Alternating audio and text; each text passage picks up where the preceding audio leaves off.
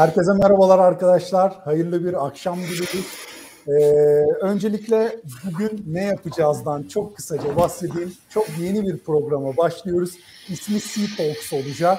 Ee, büyük oranda buradaki hedeflediğimiz aslına bakarsanız globalde bilinen bir konsept olan podcast tadında sektörün ileri gelenleriyle e, sohbet etmek, e, kripto ile alakalı, bitcoin ile alakalı böyle genel değerlendirmeler yapmak. E, son derece de heyecanlıyız. Bugün yepyeni çünkü aylardır planladığımız bir konsepti bu Burak'la birlikte. E, bugün e, çok değer verdiğimiz bir arkadaşımız bizlerle beraber Muhabbet ve Muhabbet Kapital'in e, kurucu ortaklarından Barış, sizlerin title olarak Spektro olarak bildiğiniz Barış bizlerle birlikte. Onunla da bayağıdır e, program yapmak istiyorduk. Bugüne nasipmiş. Öncelikle bir hem Burak'a hem bir Barış'a hoş geldin demek istiyorum. Arkadaşlar hoş geldiniz. Hoş bulduk. Hoş bulduk. Hoş geldin Barış sen de. Hoş bulduk sağ ol. Dostlar bu arada çok ufak bir şey söyleyeceğim. Ee, konuşmuyorken e, mikrofonları kapatmak bence iyi olacak. Şey oluyor çünkü çok çok fazla böyle belki bana öyle geliyor bilmiyorum ses geliyor. Ee, evet yani bugün e, konuğumuz Barış. Biz Barış'a ben Burak sırayla sorular soracağız. Bir sohbet edeceğiz. Belli başlı başlıklar hazırladık. Öncelikle hemen çok klasik bir şekilde başlayayım isterseniz. Ee, Barış öncelikle e, bir arkadaşlara kendinden bahsetmeni rica edeceğim.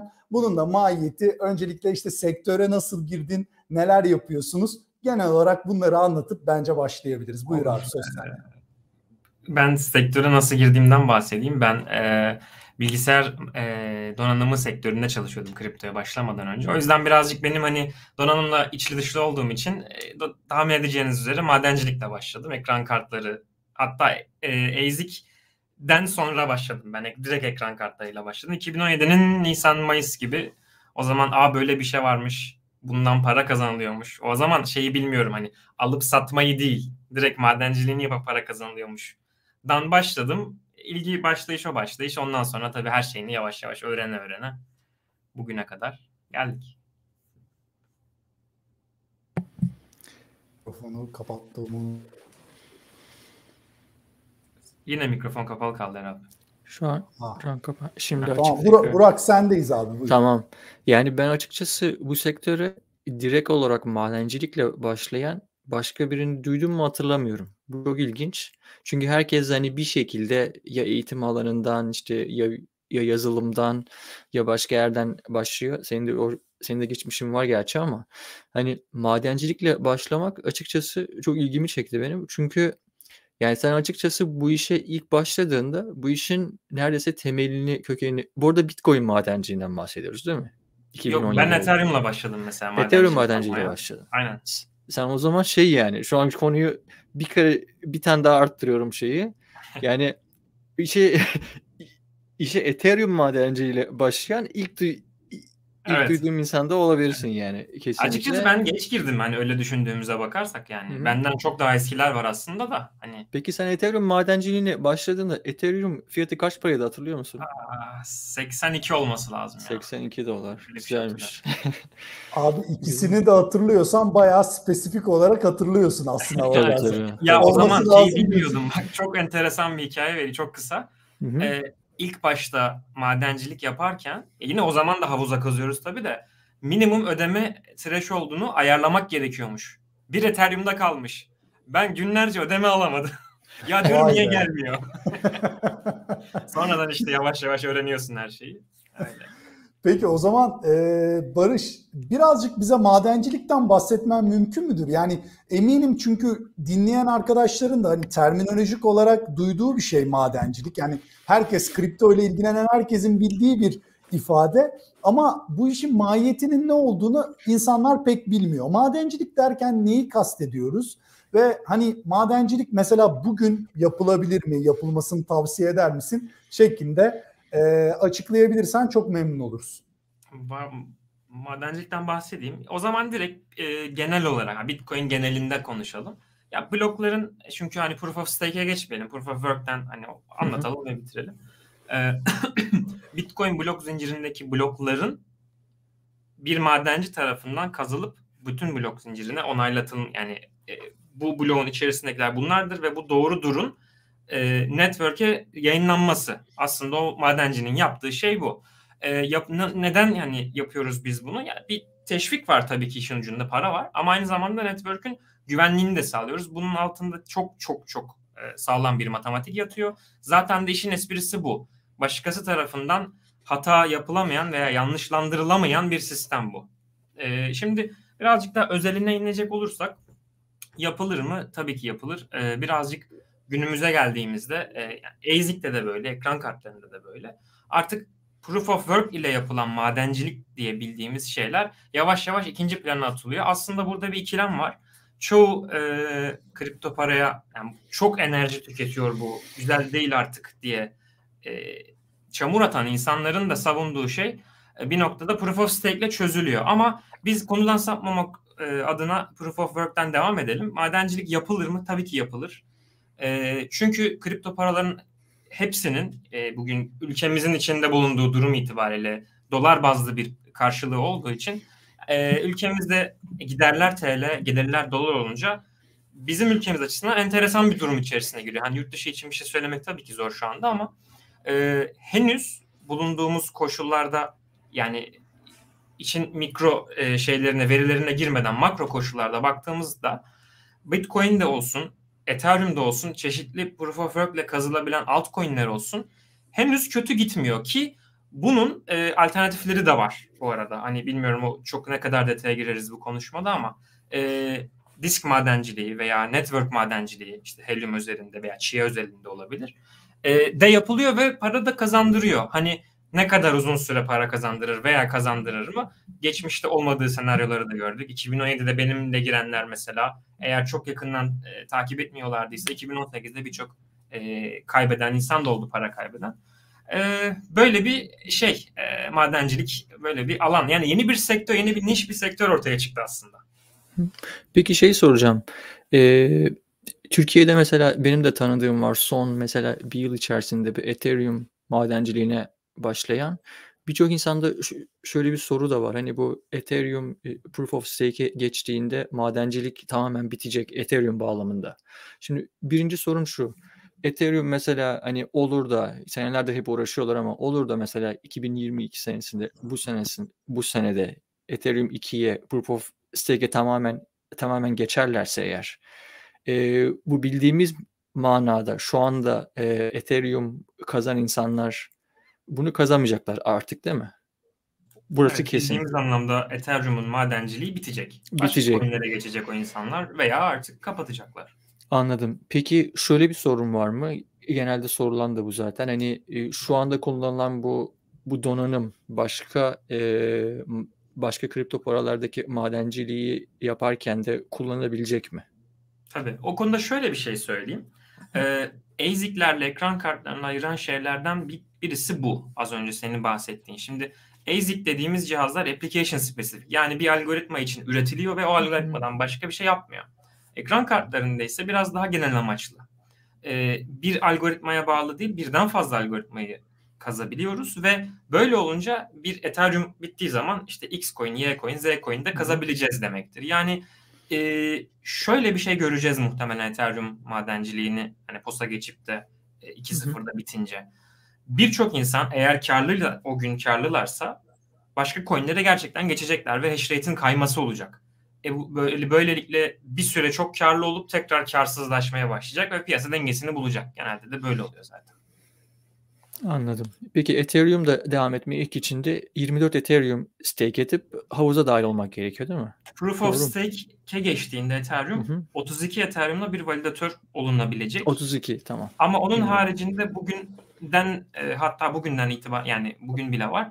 E, havuza girip işte atıyorum 16 Ethereum'um var benim. Senin de 16 Ethereum'un var. Birleştirip e, havuz yapabilecek yapabilen sistemler de var bugün. Anladım. Tamam çok teşekkürler. Yani ben kısaca toparlayayım. Hani Türkiye'de çok fazla var Ethereum'la şu anda madencilik yapan hani az da olsa benim tanıdığım da bir arkadaşım var. Ee, onların da kafasında böyle bir soru vardı. Zaten Ethereum senelerdir hep geçecek geçecek diyor ama öyle bir şey olmayacak. Olsa da önemli değil. Yani olsa da hakikaten diğer farklı alternatifler var. Oraya yönelecekler bu insanlar. Yani bu yaptıkları bu yatırım başka değer başka coinlerde şeyde e, madenciliğe devam ederek oradan devam edebilecekler. Anladım. Çok güzel.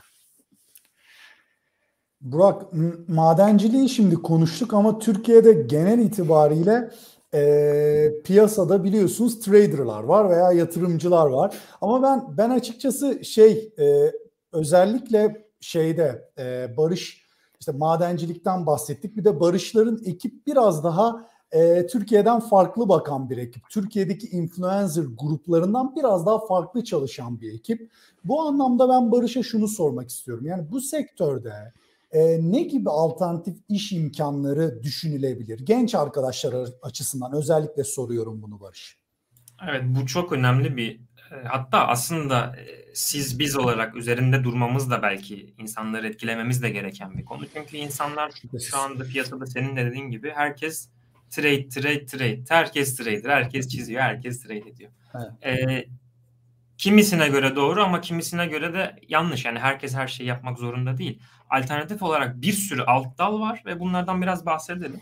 Lütfen. Ee, şimdi aslında özelden başlayıp biraz genele gideceğim. Şimdi blok zinciri alanında geçen senelerde bu 2021'de çok e, genele indi ama geçen senelerde 17'de, 18'de, 19'da daha çok yazılım alanında e, özelleşen insanlar iş bulabiliyordu.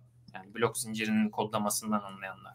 Ama şimdi geçtiğimiz sene yani geride bıraktığımız 2021'de ise artık biraz daha işte e, halka inildi diyebilirim aslında. Böylelikle mesela haber siteleri, yazarlar, görsel içerik üretenler, ondan sonra işte analistler, e, veri okuyup bir şey çıkartan, rapor çıkartanlar, ondan sonra mesela proje özellerinde bunların e, pazarlaması e, veya topluluk yönetimi bunların da artık insanlara ihtiyacı oluyor ve sektörün içinde sektörün terminolojisine hakim olan insanlar çok rahat bir şekilde iş bulabiliyorlar ve en güzel kısmı e, az önce bahsettiğimiz gibi kripto paraların dolara endeksli bir karşılıkları oldukları için e, burada ülkemizin tabii yine içinde bulunduğu özel durum ama çok güzel bir meslek kapısı veriyor çoğu insana. Yani illa her şey trade'den geçmiyor. O yüzden hani e, bayağı bir boş yani meslek üretildi. Yeni şeyler üretildi. Bunları bence insanlar değerlendirmeli. Çok çok güzel bir zamanlardan geçiyoruz. Kripto ekosistemi özelinde konuşursak. Peki bunları değerlendirecek arkadaşların altyapı olarak mesela software bilgisi mi olmalı yoksa piyasa terminolojisine hakimiyeti mi olmalı? Yani hani spesifik olarak şunu söyleyebileceğimiz bir e, özellik var, var mıdır? Var. Profession evet. var mıdır Dediğim yani? gibi kesinlikle şeye gerek yok. Hani illa kodlama bilmenize gerek yok. Her şey kodlamadan geçmiyor. Ee, iki şey konusunda e, ben üzerinde durmayı isterim. Ee, birincisi sektöre uzak ve ilk defa girecek olan insanlar için terminoloji çok önemli. Onun için bir tık da olsa biraz bariyer var. Bunların ne anlama geldiklerini, Türkçesini ve e, kullanıldığı zaman hani ne ifade ettiğini karşısındakine düzgün bir şekilde anlatmak veya anlayabilmek çok önemli. İkincisi ise e, aslında madencilik konusunda konuşmadık ama benim girdiğimde şöyle de bir durumla ben karşılaştım. On-chain için de aslında konuşuruz bunu.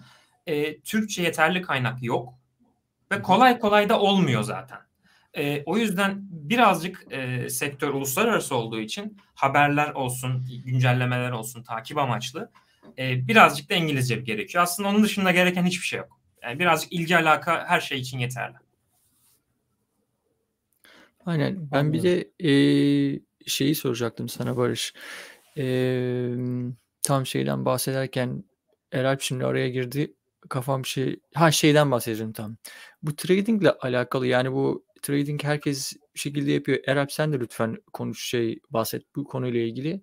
Yani trading'i normalde e, tek bir işi olarak buradan hayatını hayatını buradan idame ettiren kişi sayısı benim tahminimce çok azdır. Çünkü o o tamamen profesyonel bir iş ve herkesin yani çok bunun eğitiminin alınması ve bir de uzun seneler diyeyim hani en azından burada burada tecrübe edilmesi gerekiyor. Tecrübe ve eğitim çok önemli burada.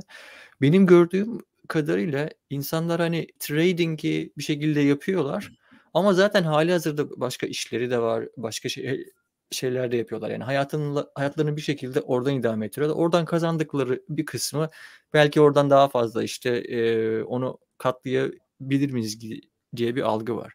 Şimdi biz benim burada mesela en çok söylediğim şey bu, bu yayınlarda olsun hani her yerde aşağı yukarı hep söylüyorum. Siz bu işe zaten meslek olarak eğer eğer bakıyorsanız ee, zaten bu sizin hani bu sizin ana mesleğiniz oluyor. Bunun haricinde zaten trading yapmak, başka bir şey yapmak hani e, zaten sizin buradaki ana ana mesleğinizi yani e, normalde normalde yapmak istediğiniz işe de aslında engel olan bir şey. Şöyle toparlayayım. Yani siz mesela sosyal medya yönetimini çok iyi biliyor olabilirsiniz. Herhangi bir üniversitede ya da başka bir yerde veyahut da kendi başınıza iyi bir şekilde bunu e, bu yetiyi, e, bu tecrübeyi bir şekilde edinmişsinizdir. Son bir iki yıldır da Bitcoin'di, kriptoydu ilgi duyuyorsunuzdur. Söylediğim gibi bu ikisini birleştirmek çok zor değil. Ve siz bu ikisini birleştirdiğinizde Türkiye'de şu anda yatırım yapmak isteyen o kadar fazla şirket var ki herhangi bir şekilde burada görünürlüklerini arttırmak isteyen.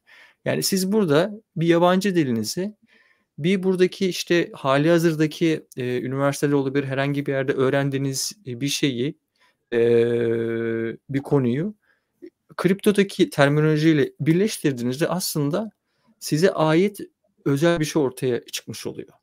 Bu bu gerçekten çok zor. Bir de şunu ekleyeyim. Genelde şey söyleniyor. Hani ya bu şirketler böyle bir şey olduğunda influencerlar var işte 100 bin 200 bin takipçisi onlara giderler.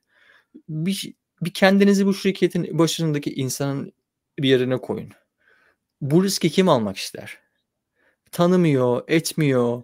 Yani 200 bin takipçisi var diye ona bir şekilde onu kullanıp işte onunla bir şekilde ortaklık yaptın, yaptın. Zaten tanımıyorsun. 2-3 gün sonra, 3 gün sonra bu influencer'ın ne olacağı belli değil. Hani kendi kendi kendi ismini orada orada lekeme lekeleme ihtimali var. O da doğal olarak o markaya da yansıyor.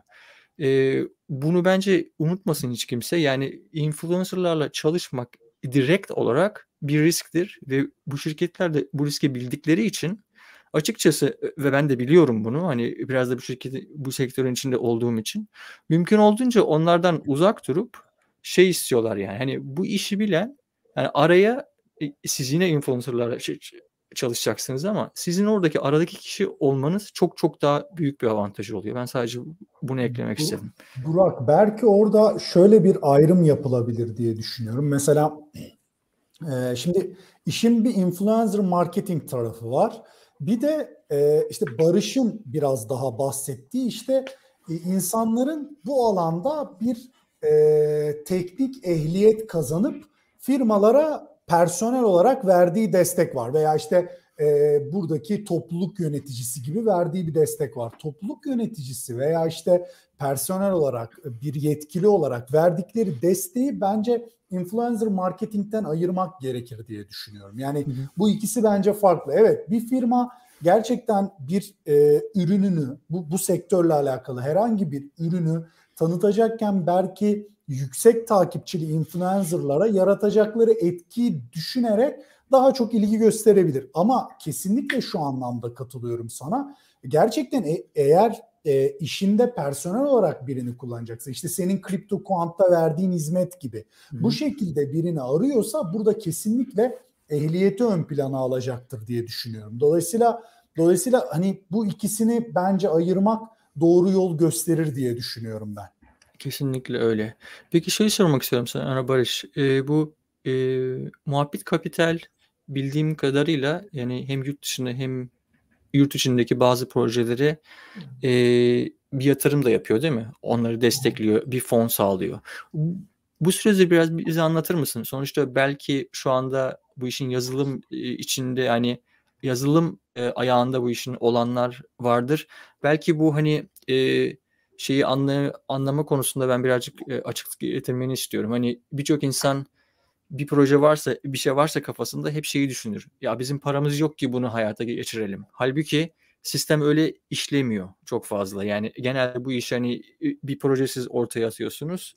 bunun kaynağını bir şekilde bu venture capital'lardan istiyorsunuz. Bu fonlar sağlanıyor. Onlar bir şekilde ortak oluyor. Yani size böyle bir süreç var burada. Sen de bu sürecin içinde bu sektörün tam tam içinde olduğun için o süreci birazcık açık açıklayabilirsen çok sevinirim. Ee, ya geleneksel finans tarafındaki yatırım yani venture kapital firmalarının e, blockchain'deki karşılıkları bir tık daha değişik. Çünkü e, her şey online olunca birazcık hani e, kağıt üzerinde çok az şey var. E, bu ama yine de karşılıkları var. Mesela hani bir firmayı sıfırdan elinden tutup inkübasyon komple her şeyi bir arada çıkışına kadar hatta çıkışından sonra da elinden tutmak da bunun içerisinde ki bunun içerisinde işte danışmanlık advisory sayabiliriz. Ee, işte yeri geldiğinde networking yani network kapımızı açabiliriz.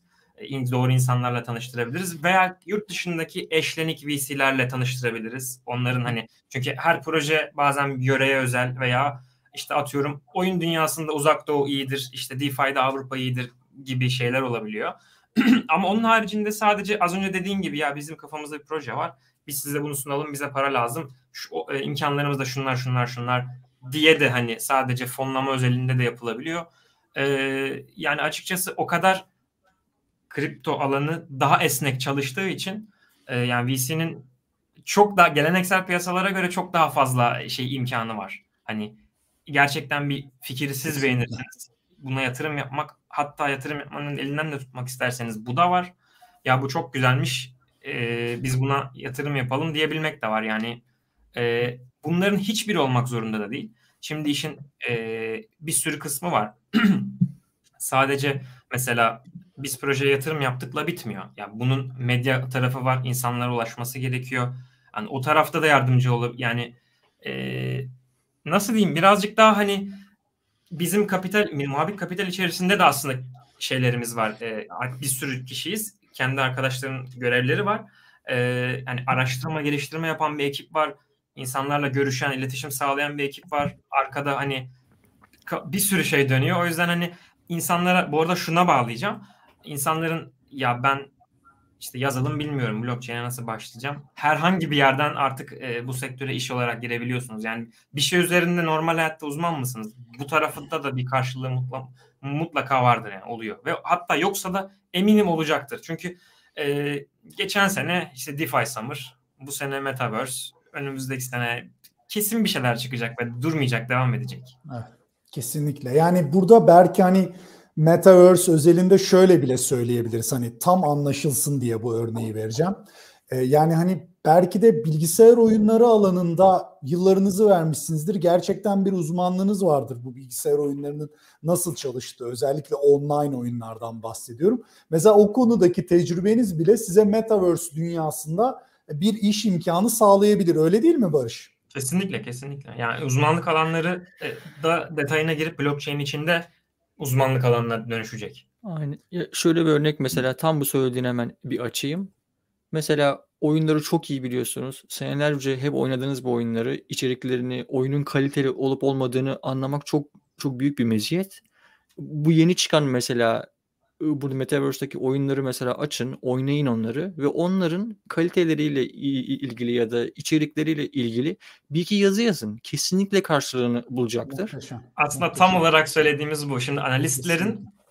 data analisti de var. Bu tarz analistler de var. Şimdi ben bir e, yatırımcı firmasıyım ve benim yatırım yaptığım oyun firmaları var. Ben az önce tam olarak e, açıkladığın şeyi ya oyun alanında uzman birisi ama blockchain'i bilmiyor olabilir. Ya ben firmayım, bir projem var, analistime gösteriyorum. Bak böyle böyle bir oyun var, ben buna yatırım yapmayı düşünüyorum. Buna bir bak diyebileceğim kişi benim potansiyel şeyimdir. Hani e, ben buna hani iş vermek çok isterim. Yani az önceki örneğe geri bağlayacak olursak gerçekten şey çok geniş, spektrum çok geniş yani. Kesinlikle. Yani Kesinlikle. sosyal medya var. Hani söylediğim tam örneği biraz daha bir cümleyle de tam açayım tamamlayayım. Bir tane blog kurun. Oraya oyunları oraya deneyin ve onlarla ilgili mesela ayrıntılı analizler bir şeyler oraya koyun ki içer yani bir bir şeyleri paylaşın insanlarla.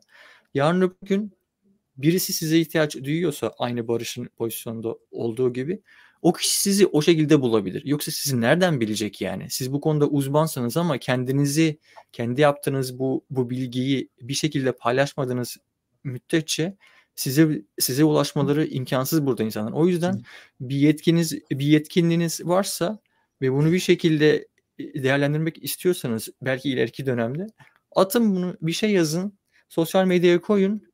E, o bir şekilde karşılığını bulacaktır eğer varsa karşılığı. Kesinlikle. Peki Barış ben e, birazcık senin özellikle hani en azından bizim bildiğimiz senden birazcık bahsetmek istiyorum. Sen özellikle Twitter paylaşımlarında on-chain'e konsantre bir analist olarak e, gözüküyorsun. E, hani arka tarafta işte Muhabbet Capital'da yaptıklarınız ortada ama şu anda sosyal medya tarafını ifade etmeye çalışıyorum. Lütfen yanlışım varsa düzelt.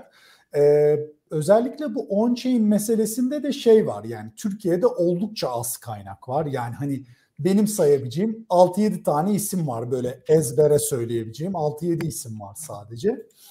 Ee, bu on-chain meselesi senin için nasıl başladı? Ya on-chain meselesi şöyle, e, 2020'nin sonları gibi benim ilgi alanım yani daha doğrusu benim radarıma girdi diyeyim. Benim hep ilgi alanım da şöyle, onu da bir öncesini anlatayım. Benim istatistiksel analiz ve matematikle aram iyidir, çok severim. Yani bu tarz e, şeylerin hani olasılık hesabı olsun. E, bir de aynı zamanda bu işin içerisinde para da olduğu için insan psikolojisi devreye giriyor. Yani şimdi analiz, istatistiksel analiz ve insan psikolojisi üst üste oturduğu zaman yani bulunmaz nimet oldu benim için. Ben bunu öğrenmeliyim. Bu neymiş? Ya çok güzelmiş. Dememle başladı ve aynı 2017'de 3 yıl önce olduğu gibi araştırıyorum. Yine Türkçe kaynak yok. E, İngilizcelerini okuyarak başladık. Sonra okudukça ya bu işin hani içerisinde grafik okumak, işte matematiksel formül okumak, ondan sonra yorum yapmak yine her analiz metodunda olduğu gibi. E, ama en sonda geldiği yer ise normal geleneksel finans piyasalarında olmayan bir şey var. Blok zincirinde, ya bugün Bitcoin, Ethereum özelinde konuşuyoruz ama bazı blok zincirlerde yok tabii her şey transparan. Zincirdeki her şey görünüyor. E biz bunların kaydını tutuyoruz. Zaten tutuyoruz. Şimdi artık bunları okumayı ve yorumlamayı öğreniyoruz burada deyince kafada bir şeyler tık etti. E, ve oradan sonra da işte daha böyle e, insanların hani daha doğrusu insanların demeyelim çünkü blok zincirinde insanlar değil e, tüzel kişilikler olarak sınıflandırılıyor. Bunların çeşitli kategorileri ve o kategorilerin hareketlerinin piyasaya olan etkisini yavaş yavaş görmeye başlıyoruz. On-chain analizi bu arada e, çok genel bakar. Biraz makro bir analiz metodudur. E, o yüzden Doğru. daha büyük hareketlerin takibini yaparken piyasanın gidişatını görebilirsiniz. Yani insanlar çoğu zaman şimdi şeyin programın başında e, trade trade trade dedik. O insanlar teknik analize ve küçük e, zaman dilimlerine daha alışkınlar. Ya bir hafta sonra ne olacak? İşte iki gün sonra ne olacak? Bunları söylemek daha zordur onun için analizinde. E, o yüzden trendlerin oluşumunu ve görmesini yani görmeyi bunları görsel bir şekilde okuyabilmeyi yani çok ilgimi çektiği için ben oradan başladım ve 2020'nin sonundan beri e, son 1-2 aydır çok aktif olmasa da ben Twitter'da aktif değilim eskisi kadar ama analiz okumayı, rapor okumayı çok seviyorum ve bu metriklerin artık işte Burak biliyor, CryptoQuant olsun veya Glassnode tarafı da olsun insanların kendi bu verileri alıp da üzerlerine kurcalayıp bir şeyler yapabildikleri kısımları da var. Ve hal böyle olunca işte çok güzel fikirler ortaya çıkabiliyor. Daha önce olmayan metrikler ortaya çıkabiliyor. Ee, açıkçası ya benim için çok e, ilgi çekici bir şeydi. Oradan da devam ettim hiç geriye de dönmedim. Çok da iyi yaptın. Benim açıkçası e, analizlerinden özellikle senin Glassnode haftalık raporlarını, e, paylaşımlarını mutlaka önce senin paylaşımlarını okuyorum sonra orijinal metine bakıyorum. E, ama hani şunu itiraf edeyim genelde e, orijinal metine böyle üstün körü bakıyorum senin raporu okuduktan sonra onu da söyleyeyim. O yüzden çok kıymetli bir iş yaptığını söyleyebilirim en azından kendi adıma. E, ama e, ne yazık ki işte e, bizim ülkemizde tabii ki şöyle bir şey var. Hani klasik böyle ya bizim ülkemizde insanlar işte bilgiyi sevmiyor falan gibi bir serzenişten öte biraz daha bunun sebepleriyle konuşmak da istiyorum burada yani. Hani on chain analistler neden bu kadar umut bir veriye yayalıyken bu kadar az e, ilgi görüyorlar da? İşte e, piyasa hakkında kerameti kendinden menkul oldukça iddialı laflar söyleyen insanlar neden bu kadar çok ilgi görüyorlar tarafıyla alakalı ufak bir sosyolojik bir değerlendirme yapmak istiyorum. Sosyoekonomik bir değerlendirme aslına bakarsanız. Madem sohbet dedik Burak burada böyle zaman zaman uzattığımız şeyler olacak. Daha diğer programlarda spesifik gidiyoruz çünkü. Burada şunu söylemek istiyorum ben. Açıkçası bunun sebepsiz olduğunu düşünenlerden değilim veya işte Türk insanının bilgiye olan ilgisizliği üzerinden böyle bir toplumsal kritizizm yapacak bir durumda da değilim. Bu neticede ülkenin senin de birkaç kere farklı örneklerde söylediğin gibi barış özel durumlarıyla da alakalı bir şey. Yani insanlar gerçekten ekonomik anlamda e, zor bir dönemin içinden geçiyorlar. Yani bütün dünya ile alakalı bir genelleme yapılabilir elbette ama Türkiye'de özellikle ekonomi yönetiminin e, getirdiği an e, yer itibariyle bizleri yani şu anda gerçekten tam kripto paralardaki belki aynı zamanda finansal piyasalardaki ama çoğu insanın global piyasalara erişimi yok. Ama herkes en azından bir Paribu hesabıyla, BTC Türk hesabıyla hiç yapmayan bile e, direkt kripto para endüstrisine girebiliyor ve bu 2020'deki işte e, küresel para genişlemesi politikasıyla beraber bütün e, piyasalardaki e, hareketlilik, boğa rallisi Türk insanı için bir fırsat kapısına dönüştü. Dolayısıyla yani ben eminim sizler de karşılaşıyorsunuz. Ben e, bir yere e, öğlen yemekleri için arkadaşımla beraber dışarıya bir restorana oturduğumda yani neredeyse yüzde 90 orada kriptodan bahseden ya da bahsetmese de elinde telefonuyla işte BTC Türkiye bakan, e, Coin Market Cap'e bakan insanlara rastlıyorum. Eminim sizler de rastlıyorsunuz. E, bunun ben kesinlikle akut bir kaçış refleksinden kaynaklandığını düşünüyorum. Yani insanlar bir çare arıyorlar. E, bir şekilde paralarının değerinin erimemesi için, bir şekilde o e, kendilerine sürekli pompalanan o hayali hayatı yaşamak için bir fırsat olarak görüyorlar. O yüzden de işte kendilerine hayal satan insanları bizim gibi veriler ışığında gerçekleri söylemeye çalışan insanlardan daha çok ilgi çekici kabul ediyorlar. Çünkü duymak istediklerini söylüyor insanlar. Yani bir nevi ilisyonist gibi bile diyebiliriz burada.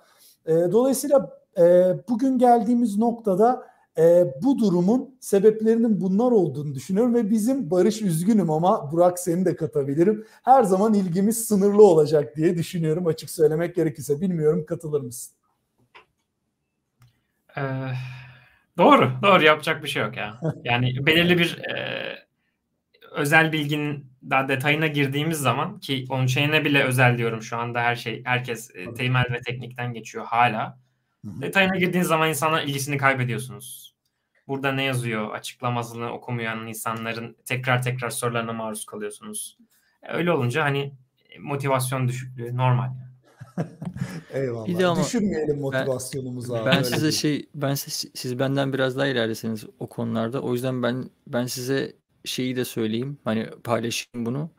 Ee, yani birçok kişi mesela ben kendi paylaşımlarından bunu çok görüyorum.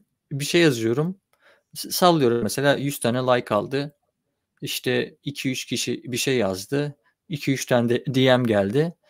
Mesela aradan bir kişi olumsuz bir şey yazınca ya bu tamamen bu insan psikolojisiyle alakalı ve bu kötünün tırnak içinde kötü her zaman şeydir yani. Sesi daha çok çıkar.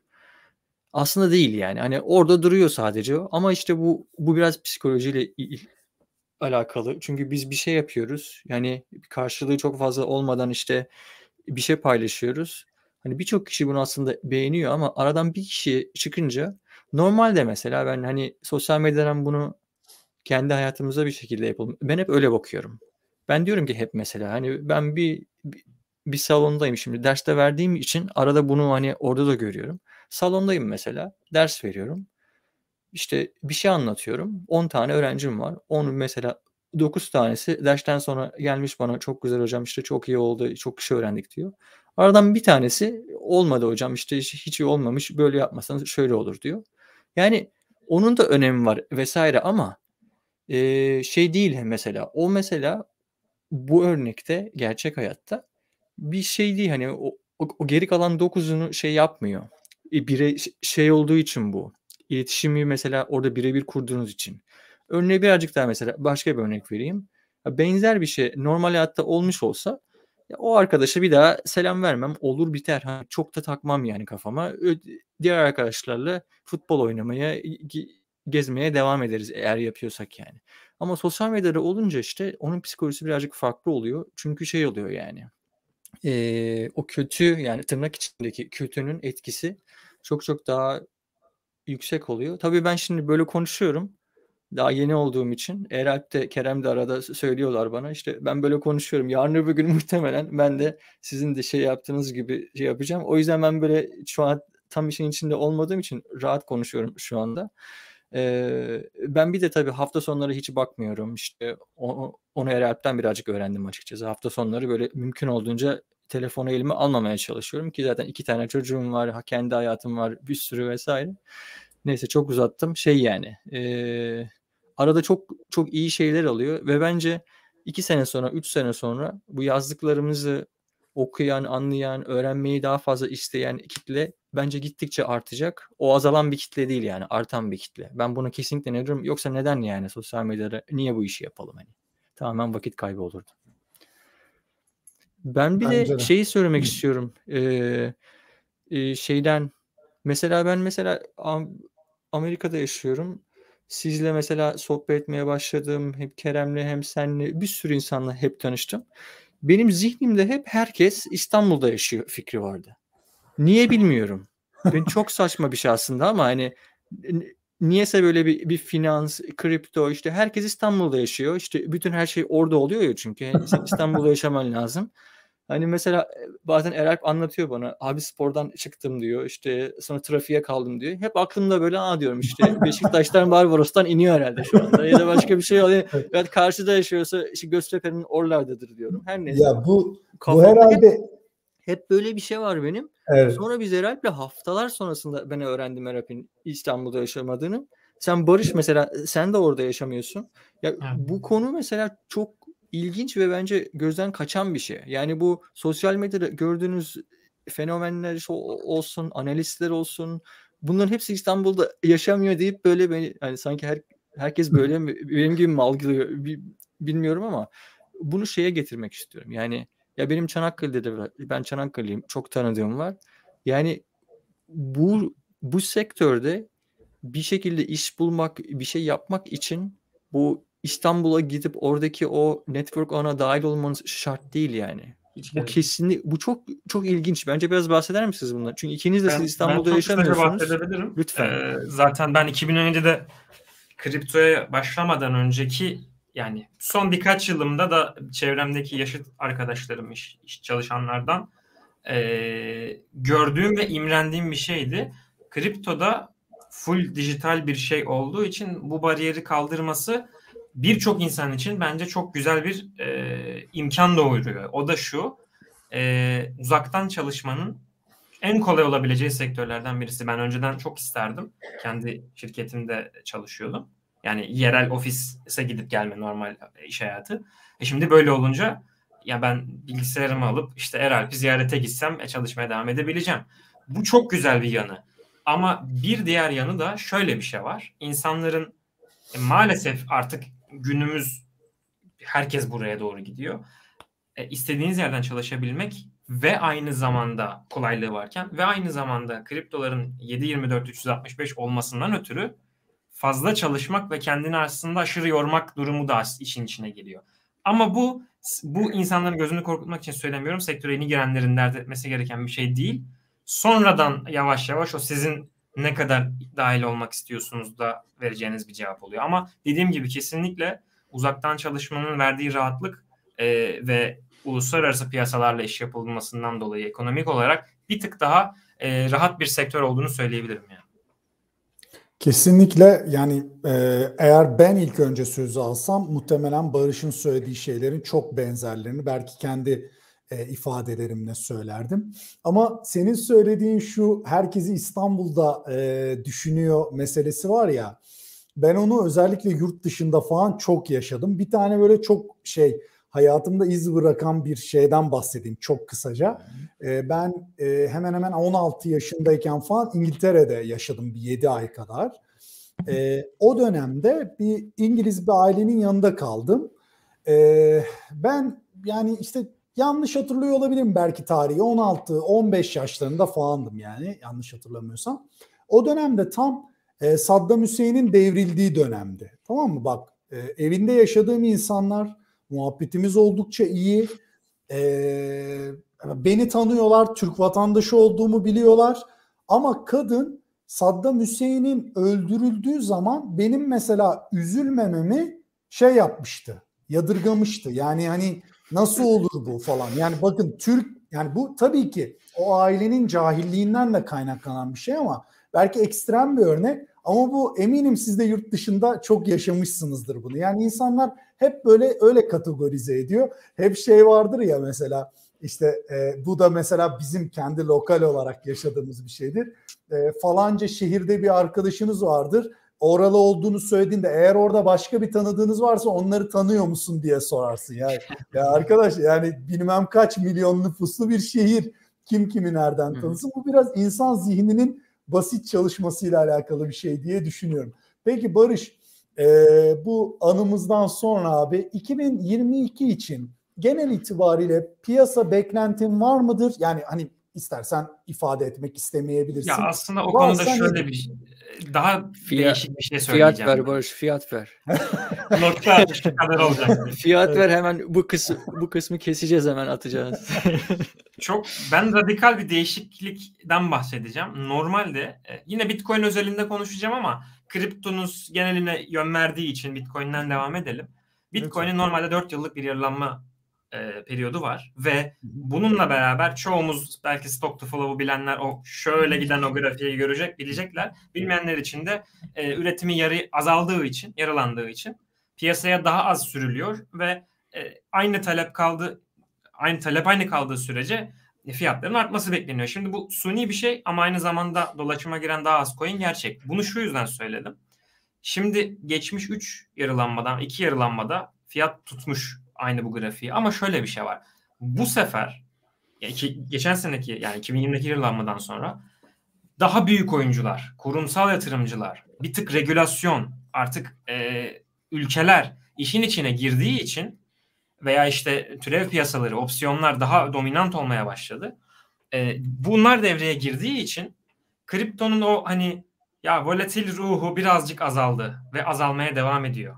Ve e, artık hani eskisi kadar çat diye çıkmak, çat diye inmek bence daha durağan bir Bitcoin ve, ve akabinde geleneksel piyasalara bir tık daha her ne kadar hani dümdüz olmasa da benzeyen bir kripto piyasası görmeye başlayacağız 2022'de.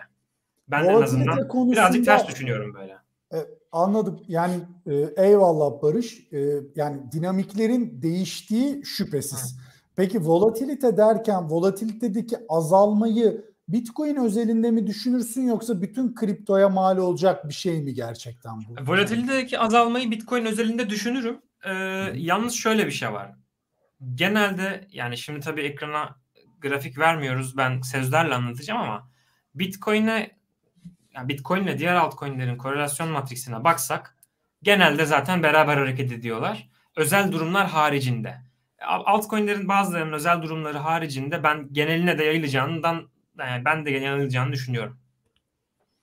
Ben o alt şeyi e, şeyi söylemek istiyorum. Bu söylediğin şey e, şöyle bir eleştiri geliyor buna ki ben sana katılıyorum bu arada. Aynen ben de öyle öyle düşünüyorum.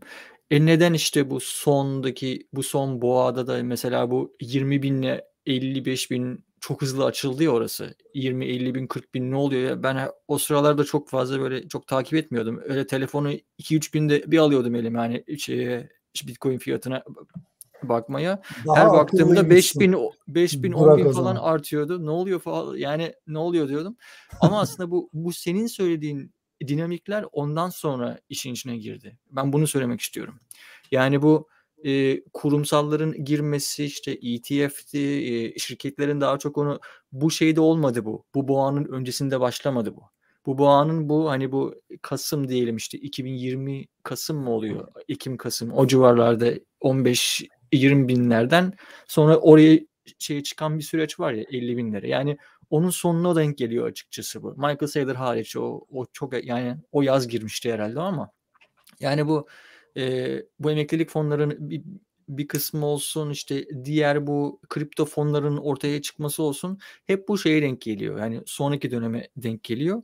Bu da açıkçası o volatiliteyi önümüzdeki dönemde düşüreceğini ben de öyle düşünüyorum. Bir de şey var hani ya bunların hiçbirisi olmasa bile bu her yarılama zaten otomatikman bir öncekinden daha az etkili.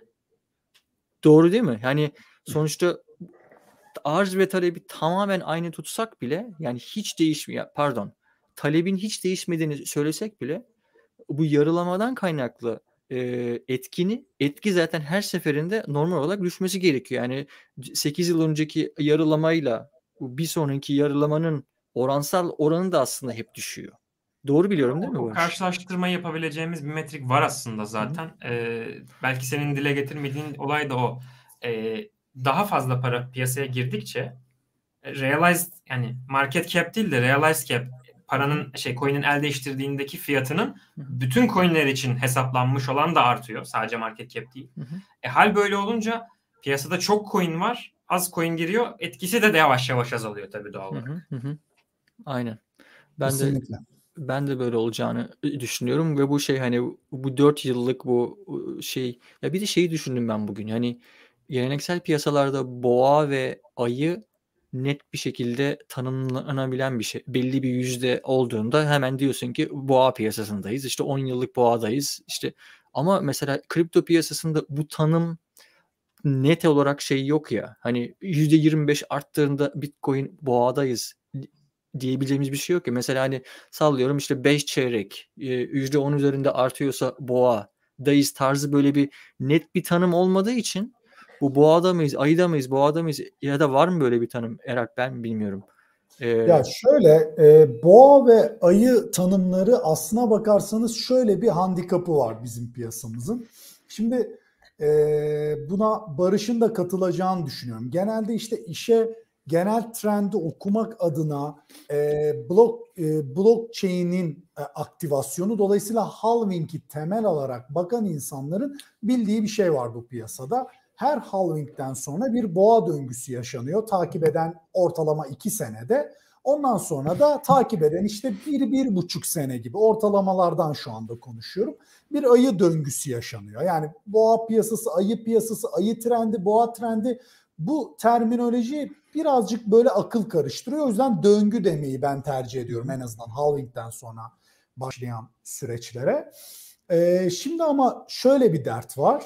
Şimdi bizim bundan önce sadece referans alabileceğimiz iki döngü var. Yani 2012 halvingden sonra 2013-2014 boğa döngüsü var. Bir de 2016 halvingden sonra 2016-2017 boğa döngüsü var. Şu anda içinde bulunduğumuz döngünün dinamikleri ikisinden de farklı farklı şekillerde ayrılmış durumda. An itibariyle ayrılmış durumda ve yani önümüzdeki halvinglerde ne kadar ayrılacağını kestiremiyoruz. Evet önceki döngülere bakıp sadece referans alabileceğimiz o olduğu için onlara bakıp değerlendirme yapıyoruz ama onlar da sadece iki tane olduğu için ne kadar legit olduğu yani Türkçe nasıl denir ne kadar doğru geçerliliği olduğu, olduğunu diyelim. Yani ne kadar ne kadar geçerliliği olduğu son derece tartışmaya açık bir şey. Ee, bilmiyorum Barış sen bu konuda ne düşünüyorsun? Yok yok çok çok üç aşağı beş yukarı benim söyleyeceklerimi söyledin. Yani öyle. Burada e, artık bu döngüden sonra mesela piyasanın yani kripto piyasasının gidişatını etkileyen geçmişte bu yoktu şimdi var. Dış etkenlerin etkisi daha fazla. Az önce mesela bahsetmediğimiz bir şey daha var. Şimdi mesela içinde bulunduğumuz pandemiden ötürü ülkelerin global anlamda parasal genişlemesinin Şimdi artık yavaşlatıyorlar ama hani 2020 ve 21'i konuşacak olduğumuzda hani deliler gibi bir para e, basılması durumu vardı. E, o para basılınca da o para bir yere gidecek. Mesela büyümeyi bu sefer buradan da sağladık biraz. Sadece kripto içerisinde değildi yani bu para. E, artık Aynen. dışarıdan da hani e, etkisi oluyor içeriye daha fazla. Talebin cebi cebi dolduruldu yani. Talebin cebi doluydu. Bir yere gidecekti o para. Bir yere gitti yani. Bir de şeyi sormak istiyorum ben. Söylemek istiyorum. Bu Willy Wu'yu geçen dinlemiştim de o söyledi. Yani kabaca çok şöyle bir şey söyledi. Söylemedi de şöyle yorumladım ben onu. Yani biz bu Mayıs'ta mesela %50 civarında mesela düştü ya Bitcoin. Hani biz mesela o 29 binlerden 69 bine işte 6 ayda değil de 2 senede gelmiş olsaydık o boğa mı olacak o şey mi olacaktı ayıp yazısı mı olacaktı o mesela? Bu soruyu soruyor. Şunu söylüyor bir de orada. Ya bu döngü diyor artık işte 4 yıllık bu döngüden çıkmamızı sağlayan şey diyor bu toparlanmaların çok hızlı olacak olması kurumsal e, şeyden dolayı. Yani aslında burada düşüşler gene olur diyor olacak ama toparlanma daha kolay olacak. Toparlanma artık biz iki sene, bir sene artık şeyi şeyi beklemeyeceğiz. Çünkü birileri devamlı topluyor. Toplayan insan sayısı çok artıyor. Yani insan ve ve kurum sayısı çok arttığı için o o bitcoinleri borsalardan, piyasalardan çıkartıp soğuk cüzdanlara hep geçtiği için yani şey değil yani böyle bir böyle bir denge var burada. Bu çabuk toparlandığı için aslında e, bu bu dört yıllık şey e, döngü birazcık artık kırılacağını söylüyor. Sana e, iki şey soracağım Barış. En sonuna geldik yayınımızın. Bir tanesi şey e, Spectra ismin şeyi nedir? E, nereden geliyor? Onu soracağım. En başta sorulacak bir soru. En baş soracak. Şu an görüyorum böyle niye evet. sormadım bunu diye. Onu bir sorayım. E, son olarak da şeyi sormak istiyorum. Bu son dönemlerde sen bu sektörün de içindesin. Yani son dönemlerde seni heyecanlandıran bir proje, bir iş, bir yenilik, işte başka bir şey, herhangi bir şey var mı seni heyecanla yani sabah kalktığında böyle hani e, ilgi duyduğun, heyecan duyduğun bir proje, bir ilgi bir şey var mı bu, var. bu sektörde? Ben kimden bahsedeyim? O tamam. ne zamandı? Ya ortaokul muydu, lise miydi? Oyun oynarken bir oyunda koyduğum bir nick, nickname Hı-hı. öyle kaldı ve devam ettim hiç Vay değiştirmeden. Be. Güzel. E, şeydi, Ultima Online oynayanlar varsa belki bilir. Hı-hı, Benim ismim Spectura değildi, sadece Spec'ti. Ondan sonra da soy isim alınırdı. Ee, işte Hı-hı. ben soy isim şimdi ve Ultima'da kesme işareti kullanılırdı. Şimdi nickname olarak sosyal medyalarda da öyle şeyler alamadığım için Spectura olarak kaldı. Öyle de günümüze kadar geldi. Ee, şöyle söyleyeyim.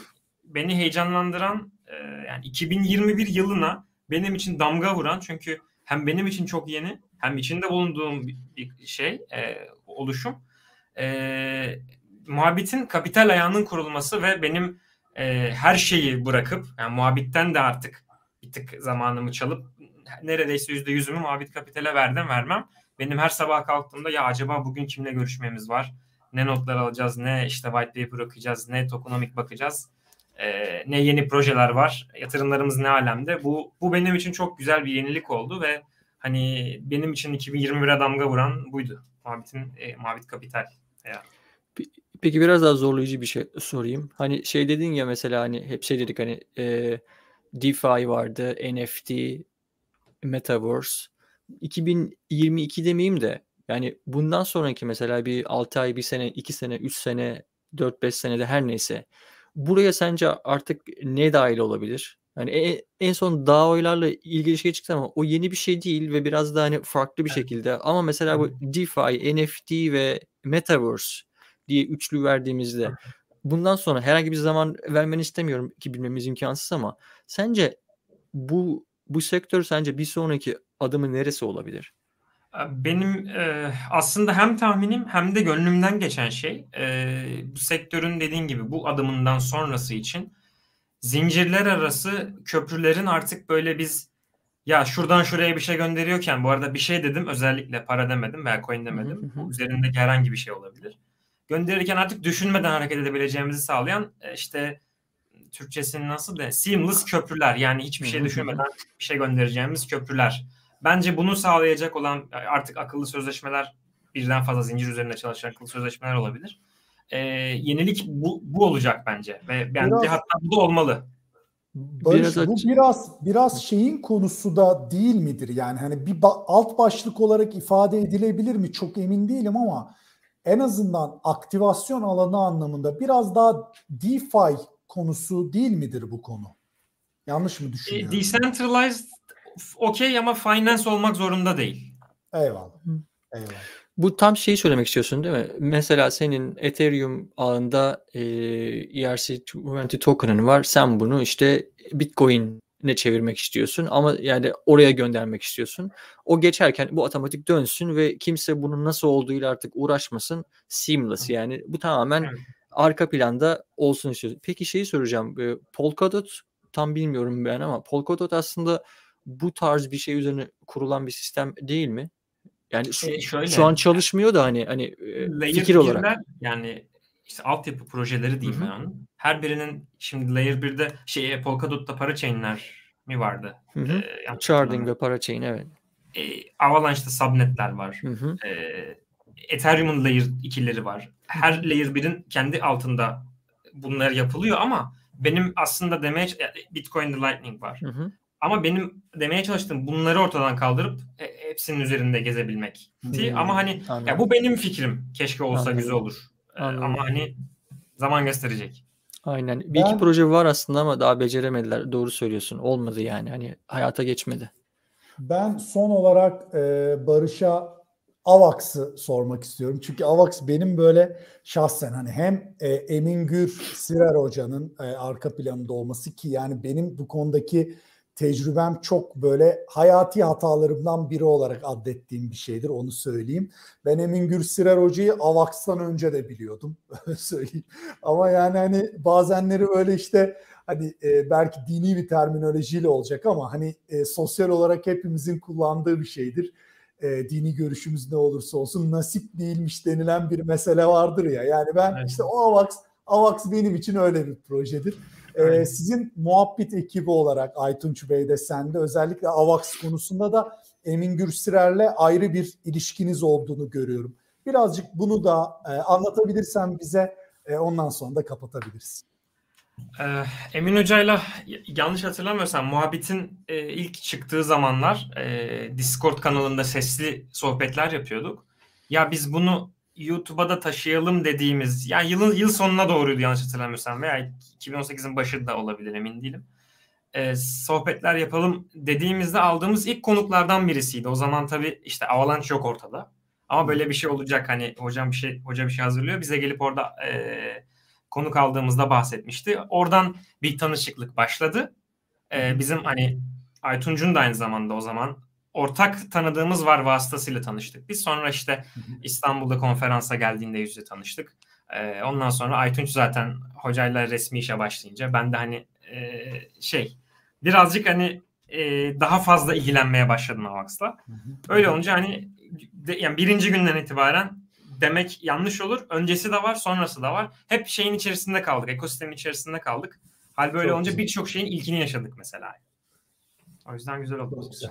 Yani dediğim gibi benim e, gönlümde yara projelerden biridir. Yani yatırımcısı çok erken olabilirdim e, ama bir şekilde dediğim gibi nasip olmadı. E, Burak ekleyeceğim bir şey var mıdır abi? Ekleyeceğim benim yok. Çok teşekkürler Barış. Yani çok, çok iyi bir sohbet oldu. Ben şey yani bu, bu konuştuklarımızın bağlamında bir cümle şeyi söyleyeyim arkadaşlar kim bizi izliyorsa. Yani nerede olduğunuzun çok bir önemi yok yani. Barış şu anda Adana'da ben Çanakkale'de büyüdüm işte eğer başka bir yerde. Hani Sakarya'da. Hangi, Sakarya'da. Herhalde Sakarya'da eyvallah. Sakarya'da. Yani hangi şeyde e, mekanda olduğunuzun çok bir önemi yok. Eğer sizin bir bir teknik bir e, bir bilginiz ya da başka bir bilginiz, bir kabiliyetiniz, eğitim aldığınız herhangi bir şey varsa ve bu sektörle bu kripto paralarla ilgiliyseniz ve burada bir şey yani hayatınızı buradan idame ettirip burada bir iş bulmak istiyorsanız e, bir sürü bir sürü şeyden bahsettik bu yayında. Onları aslında yaparak e, bir şekilde e, buradan bir şeyler iş bulma imkanınız var ve bu şöyle düşünün bir de yani biz biz şu anda 2022'nin ocağındayız. Bundan 3 sene sonra 5 sene sonra bu sektör daha küçük olmayacak. Burası kesin yani. Hani ne olursa olsun burası büyüyecek, büyüyecek, büyüyecek, büyüyecek.